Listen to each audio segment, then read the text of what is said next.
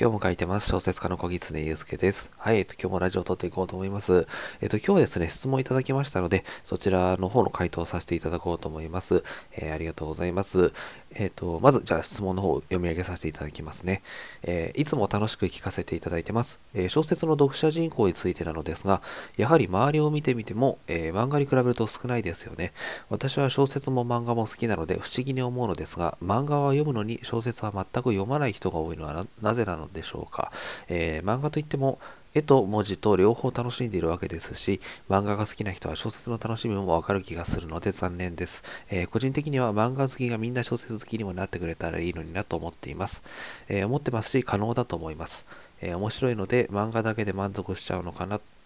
えー、満足しちゃうのかなとか、えー、文字だけというだけで勉強などを連想してしまって苦手意識があるのかな、えー、食わず嫌いなのかな、いろいろありますが、え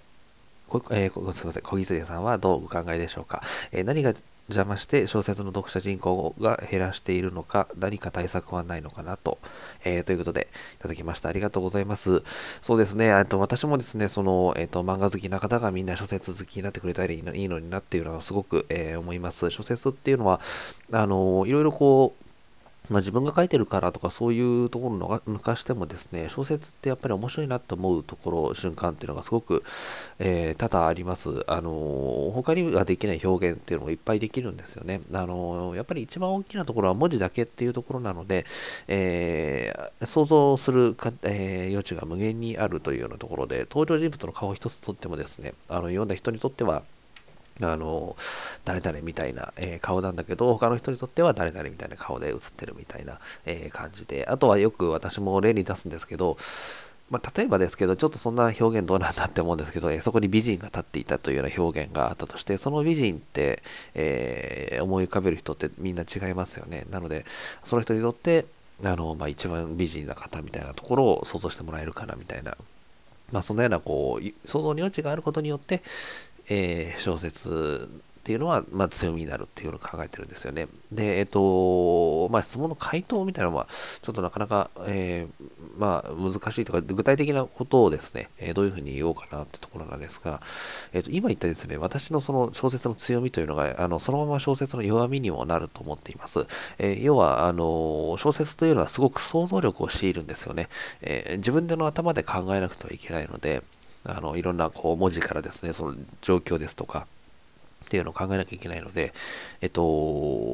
そのエンターテインメントっていうふうに考えると、エンターテインメントを消費する側にすごくこう負担をかけるメディアなんですよ。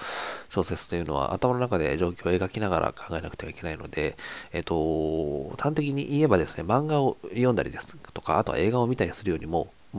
かったるいものなんですよあの。読みながら考えなくちゃいけないので、すごくこう、気合がいると言いますか、ね、じっくり取り込まなくちゃいけないというようなところで、例えば空き時間にちょちょっとこう読んだりするだけっていうのはなか結構こう、漫画とかに比べるとハードルが高いんですよね。漫画ってもう絵ができてるので、そこは想像しなくて済むので、あとはもう、まあ、セリフ読むだけみたいな感じなんですけど、小説って読む時には必ず自分で想像しなくてはいけないというところがあるので、そこが、えー、まあ、大変だというふうに、えー、思う方っていうのが多いんじゃないかなと私は思っています。単純なその、えー、おっしゃっていたようなその、まあ、勉強を燃焼するイコール、まあ、活字というものに、えアレルギー反応を起こしている方っていうのも、えもちろんいると思うんですが、おっしゃる通りその漫画にもですね、活字っていうのが載ってるわけで、まあ、ある程度はこう、もちろん読んでくださるっていうところあると思うんですが、活字だけでこうアレルギーみたいに読めないっていう方って多分その想像するとかあの読んで自分でこうその人の顔を想像したりとか、えー、その情景を想像したりっていうところが、まあ、やっぱり大変なのでそれでちょっとあんまり読みたくないなっていうふうに思ってると思うんですよね。すいません。で、えっと、まあ、そういうこう小説の強みがイコール弱みになるっていうところで、それでこう、あの小説の人口っていうのも読む人口が減っていってるんだろうなっていうのはすごく思います。今はそのエンターテインメントが非常にこう多岐にわたっていますし、えー、時間、可処分所得っ可処分時間か、えー、自分でこう、どういうふうにするか決められる時間を何に使うかっていう選択肢ものすごいいっぱいありますよね。漫画もありますし、映画もありますし、ソーシャルゲームもありますし、えー、普通の据え置きのコンシューマーゲームもあるし、えー、SNS もありますしっていうところで、じゃあその、えっ、と、想像する必要がある、え、小説にどれぐらいこう時間を使うのかっていうところなんですよね。なので、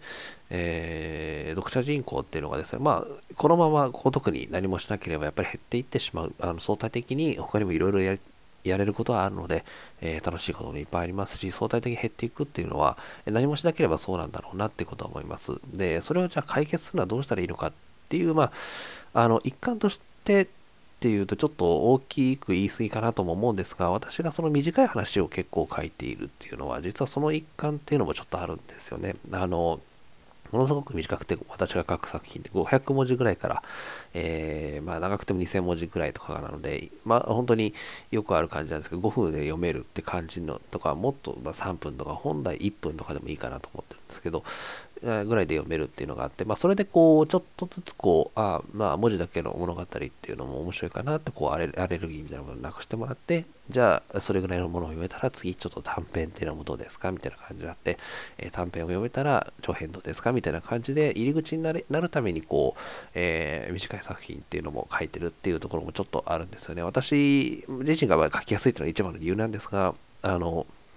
それでも書き続けているっていうのは、えー、まあそういうこう、非常に短いところからあの長いものが読むようになってくれる方が増えるといいなっていうのを考えて、ちょっとやっていたりとかっていうことも、えあったりもします。で、えっ、と、もう一つですね、小説を全然こう、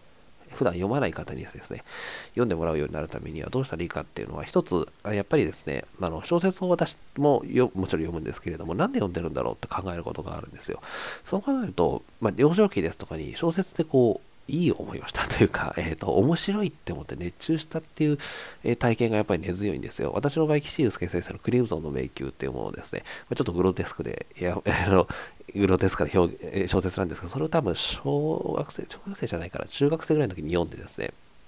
すごく夢中になって読んで、今でも覚えてるんですけど、外食に家族で行ったんですけれども、その外食行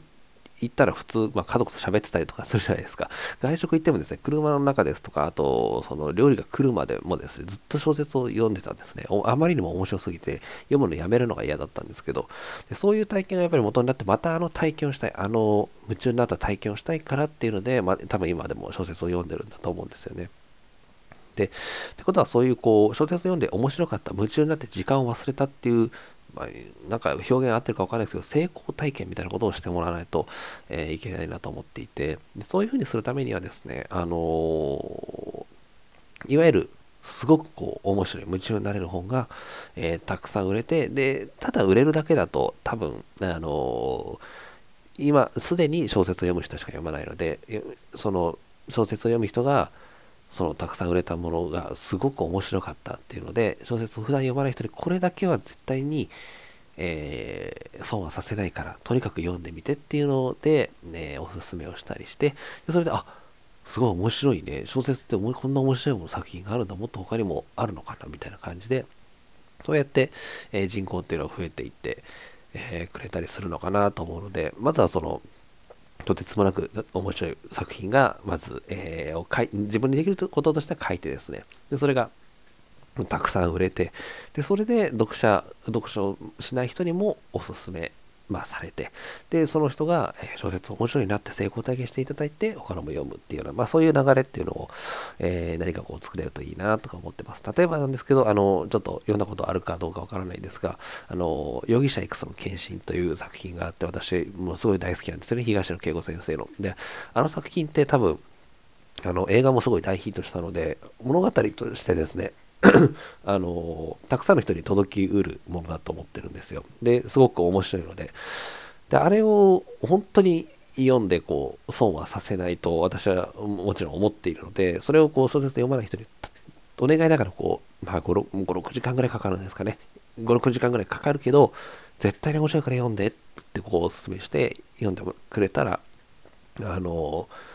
多分すごくこう感動したりとか面白かったってなって他の作品も読みたいなと思ってくれるんじゃないかなとか思ってるので。なのであのまあその例えばえー、まあ、YouTube ですとか TikTok みたいなものであの本をお勧めされてる方っていっぱいいますよね。ああいう形でこう何かこう本を全く読まない方にも届くような方法ってないかっていうのを考えて自分が本当に面白い作品っていうのをこう、本を普段読まない人に、えー、おすすめして、一回、こう、小説って面白いんだ、夢中になれるんだ、そういうポテンシャルを持ったものなんだっていうのに気づいていただくと、増えていくのかななんてことを思っています。はい。なので、まあ、そういう本当に地道な感じになっちゃいますけど、あの、例えばこう、テレビでも取り上げられるぐらい、もう、何ですかね、何十万部売れて今、今話題みたいな感じで、例えば、あの、朝の番組とかに出てもらって、今話題、もうこれは本当に面白いんだみたいな感じので、えー、のその読者の声とかも排出。そうすると朝の、こう、例えば情報番組とかで取り上げられると、普段読まない人も、うん、そんなに売れてるんだったらちょっと読んでみるかなみたいな感じになって、で、そうすると、あの、それを読んで面白かったって思ってくだされば、他のも買ってくれるみたいな感じになると思うので、まあ、要は鬼滅の刃みたいな感じで、こう、センセーショナルに、えー、非常に売れるっていう作品がまた出ると、読者人口っていうのは増えるのかなというふうに思っています。はい。なので、まあ、本当にこう、何もしないで今のままスーっていくとですね、やっぱり小説ってすごくこう、うん、読む側に体力を使わせるものなので、あの人口っていうのはちょっとずつ減っていってしまうのは仕方ないと思ってるので、まあ、自分にやれることとしては、まあ、短い作品とかを書きながら、あの活字とか小説をそこまで抵抗なく読める人っていうのを増やしていきたいっていうのと、あとは自分も面白いですね。あの作品を書いて、それで、えっ、ー、と、まあ、たくさん売れて、それで読書を読まない人にもリーチして、えー、認知してもらって、それで、えー、読んでもらって、それが成功体験となって、また別の方の作品とかにも読んでいただくみたいな、まあ、そんな風に、えしていくっていうところなのかな、なんてことを思います。はい。なので、まあ、あの、漫画を読まれる方の中にも小説読んでみたいなとか思ってる方がいたりですとか、あとはその漫画に限らず面白いストーリーを見てみたいなって思ってる方とか、えー、もうたくさんいると思うので、そういった方に、えー、小説というのを読んでいただけるととても嬉しいななんてことを思ってるので、まあ、自分にできることを、えー、地道にやっていく感じかなっていうふうなことを、えー、今感じています。はい。ということで、えー、こんな感じでちょっと質問の方を回答させていただきました。うまく、えー、回答できていれば嬉しいんですけれども、はい。えー、何かの参考になったのであればとても嬉しいです。はい。ということで、今日は質問への回答させていただきました。ありがとうございます。こうやって質問いただくと自分でもこう思ってもいなかったような、え考えとかできてとても嬉しいです。ありがとうございます。はい。ということで、えー、こんな感じで、あの、質問もですね、いつも受け、あの、受け付けていますので、何かありましたら、あの、概要欄の方の質問箱からですね、お送りいただければとても嬉しいです。はい。ということで、今日もお聴きいただきまして、ありがとうございます。小説家の小木常祐介でした。